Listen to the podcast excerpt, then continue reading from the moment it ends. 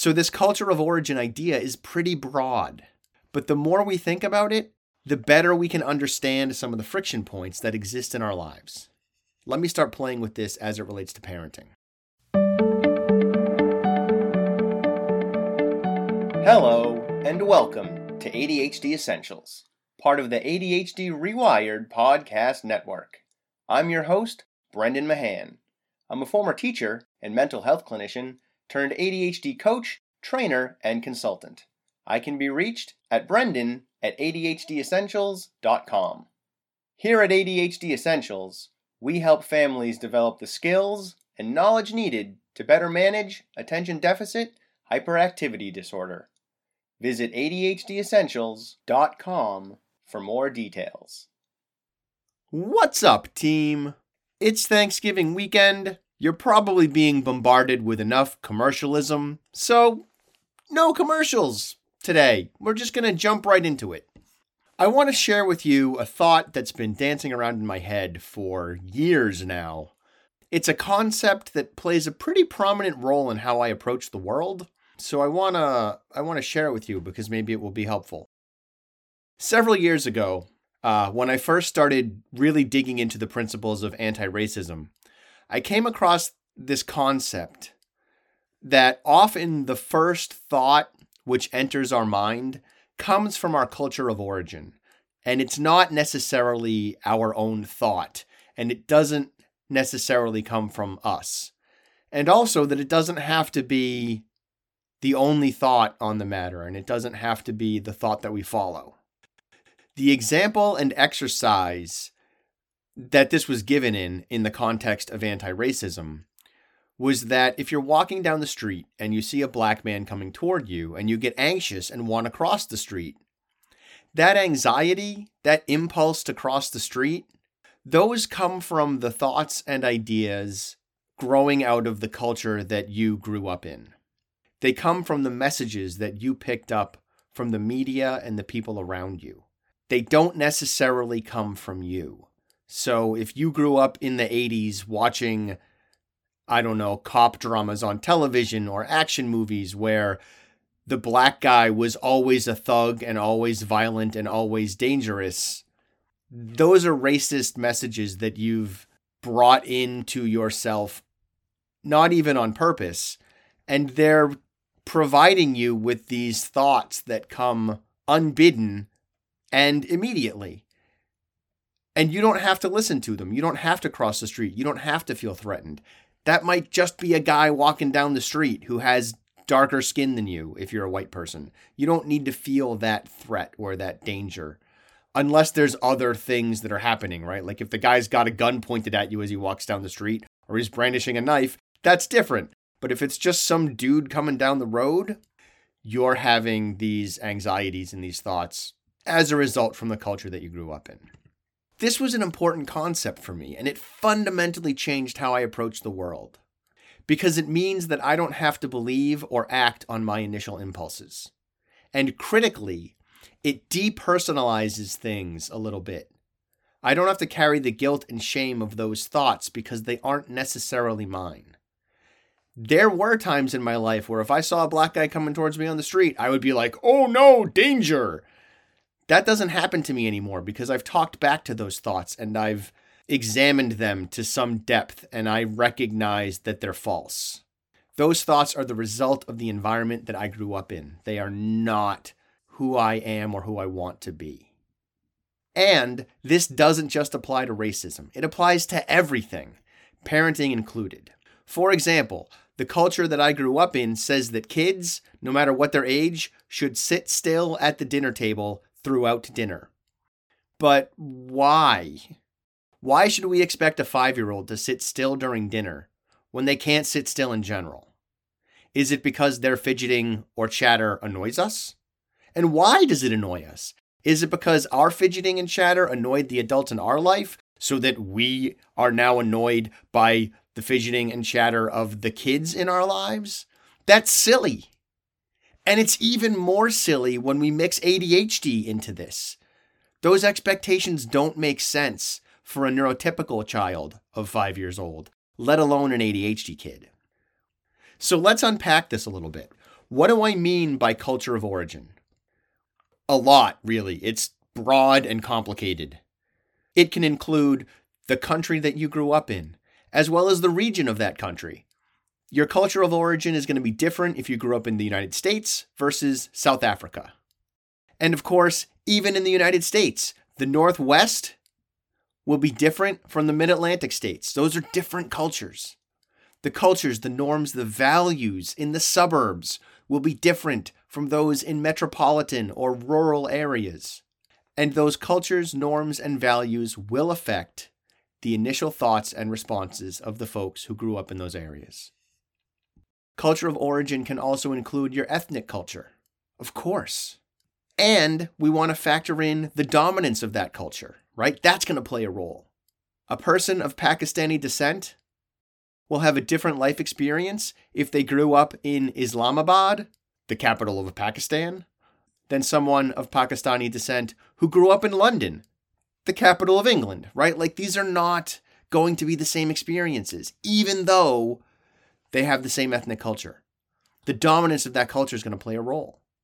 And culture of origin can even include the media that you consume. A sports fan will have a different approach to the world and hold different values than someone who mostly reads science fiction for entertainment. And they're going to have a different perspective than someone who mostly watches shows on PBS. Socioeconomics will play a role. Growing up in poverty will create different internal responses than growing up wealthy. Religion will matter. The culture in agnostic or atheist homes will be different from those where religion is practiced. And of course, the specific faith that's followed, say Judaism or Islam or Taoism, those will play a role in your culture of origin and those initial thoughts that come unbidden before we take a moment to really think about the situation that we're in. And of course, culture of origin includes family, which can be affected by ethnicity, but would also include things like how many siblings do you have? Or whether or not the parents of that family are separated or together. What kinds of values that family is sharing and instilling in its members. And it may even include things like addiction, chronic disease, or other challenges. And let's not forget about neurodiversity, because it runs in the family. You plant potatoes, you get potatoes. If mom has autism, the kid might have autism. If dad has ADHD, the kid might have ADHD. So, this culture of origin idea is pretty broad. But the more we think about it, the better we can understand some of the friction points that exist in our lives. Let me start playing with this as it relates to parenting. For a lot of us, our culture of origin, when it comes to kids, really focuses on control, right? We want to control the kids.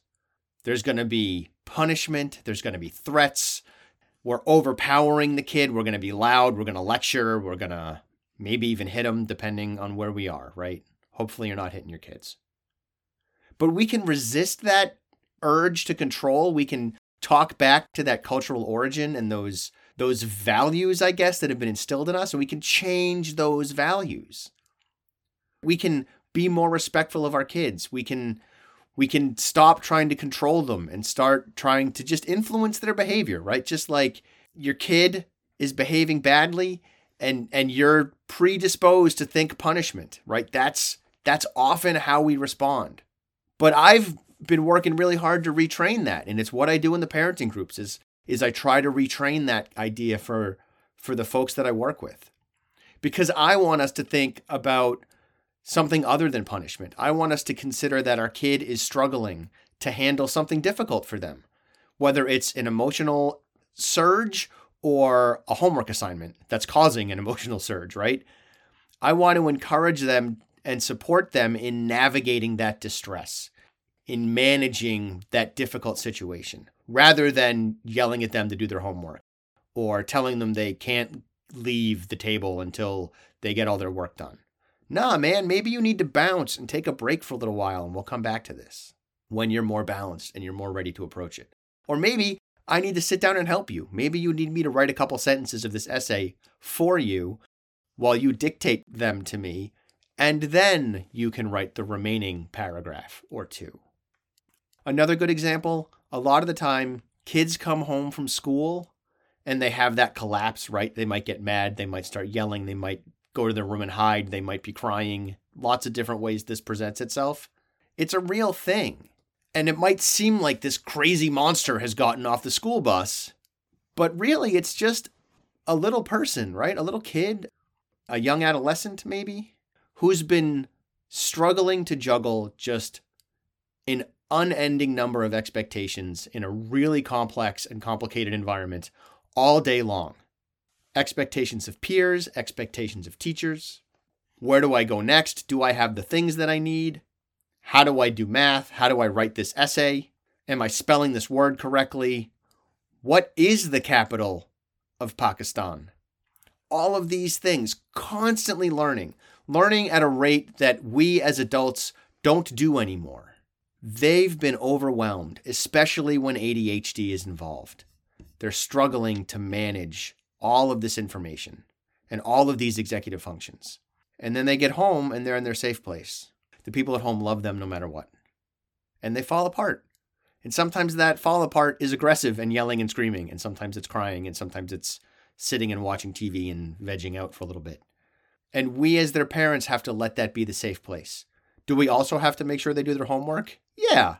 Do we also have to make sure they get their chores done? Yeah, we have to have those expectations. That's reasonable.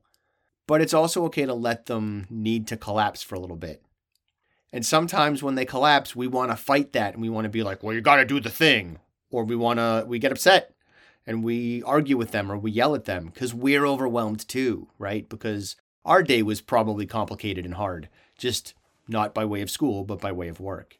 And that's probably the model that we had growing up. Maybe we came home and got yelled at when we struggled because we had a hard day, because dad had a harder day or mom had a harder day, and shut up and just do the thing, right?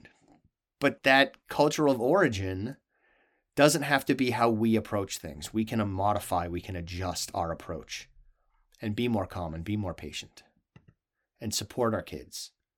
We might have a model of revenge where we're like, if you do that one more time, I'm gonna brah, and we can replace that with some boundary setting. Hey, you know what? I'm to give you the space to calm down and and stop this behavior and then we're going to revisit it, but this behavior is not okay. This is um, not acceptable. We might be maybe a little egocentric. How could you treat me this way? I can't believe you're behaving like this with me. Or maybe we can re- replace that with some compassion, some, I don't know, democracy, right? Like, we've got some different perspectives on this. Let's see what we can do to blend them together or to meet in the middle. We may have been modeled with shaming, right? Maybe we grew up in a family with a ton of shame. You're making your mom so sad. You're making grandma so disappointed in you. You're making dad really angry. But maybe we we replace that and we fight back against that initial impulse and we we try a different sentence. I see you've got some strong feelings here. I see you're struggling. I see this is hard. I see that you're feeling anxious. How can I help? and we model validation instead. We model problem solving over judgment. Maybe we grew up dealing with a lot of domination and a lot of power moves. Go to your room, that kind of stuff. And maybe we replace that with curiosity. Hey, what's going on? There's some conflict here. You're upset. You're struggling. How come? What can I do to help? What can I do to make you feel loved and supported and cared for right now? a lot of this requires some significant work on our end because we have to stop looking at the surface and start looking deeper. It's that whole my kid is not giving me a hard time, my kid is having a hard time. My kid is not a jerk, my kid is struggling with something. Your kid is not pushing your buttons. It's not about you. It's about them, and they need some support. They need some new ideas. They need some time to be frustrated and work through that. Let's say you've got some support for your kid, right? You're trying to, your kid's going to counseling, your kid has a coach, and you're like, they're just resistant to treatment. Maybe they're resistant, but that doesn't really get us anywhere. Let's not think that way. Let's instead think, my kid is struggling to do what is being asked of them. My kid isn't there yet. Maybe a year from now, they'll be better suited to get some counseling, some coaching, some support.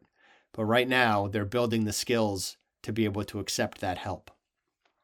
A lot of this leads to perspective taking, it leads to compassion, it necessitates compassion, it necessitates patience, and it necessitates perspective taking in order to do this. But also, I find the more I do this, the more compassionate, the more patient, the more understanding I become. The better I am at taking those different perspectives. And it's important that we accept these emotions that our kids have. And it's also kind of important that we accept their behaviors, but I want to be really clear on this piece. That doesn't mean we don't set a boundary around that behavior, right? Like there's behaviors that are not acceptable. We don't have to accept every single behavior. But a repetitive behavior that our kid is struggling with, they probably can't turn it off just automatically. So we might have to accept that this unacceptable behavior is going to continue to happen. And we just want to turn the volume down on it slowly but surely and have it happen less significantly, have it happen less often until finally we sunset it completely and it's not going on anymore. But to do that, we have to support our kid and we have to change how we respond to that behavior. And the way that we change how we respond is by thinking about our culture of origin, by listening to and then challenging those initial thoughts that grow out of our culture of origin so that we can respond differently moving forward. I hope that this was useful. I hope you found it helpful. I hope it's a little bit timely because it is the Thanksgiving weekend and a lot of us are hanging out with family that we don't always see. We might be hanging out with our parents or our siblings. And you might find that you're responding to your kid differently because you're back home. Those culture of origin thoughts, those culture of origin expectations might be a little bit stronger than usual. And honestly, that's why I'm posting this now because when those culture of origin thoughts are turned up, in terms of volume, they're easier to notice. So I hope that this episode has been useful for you. And I hope that it helps you reframe some things and, and maybe causes a little bit of a change in a positive way. With that, thank you very much for your time. Have a good day.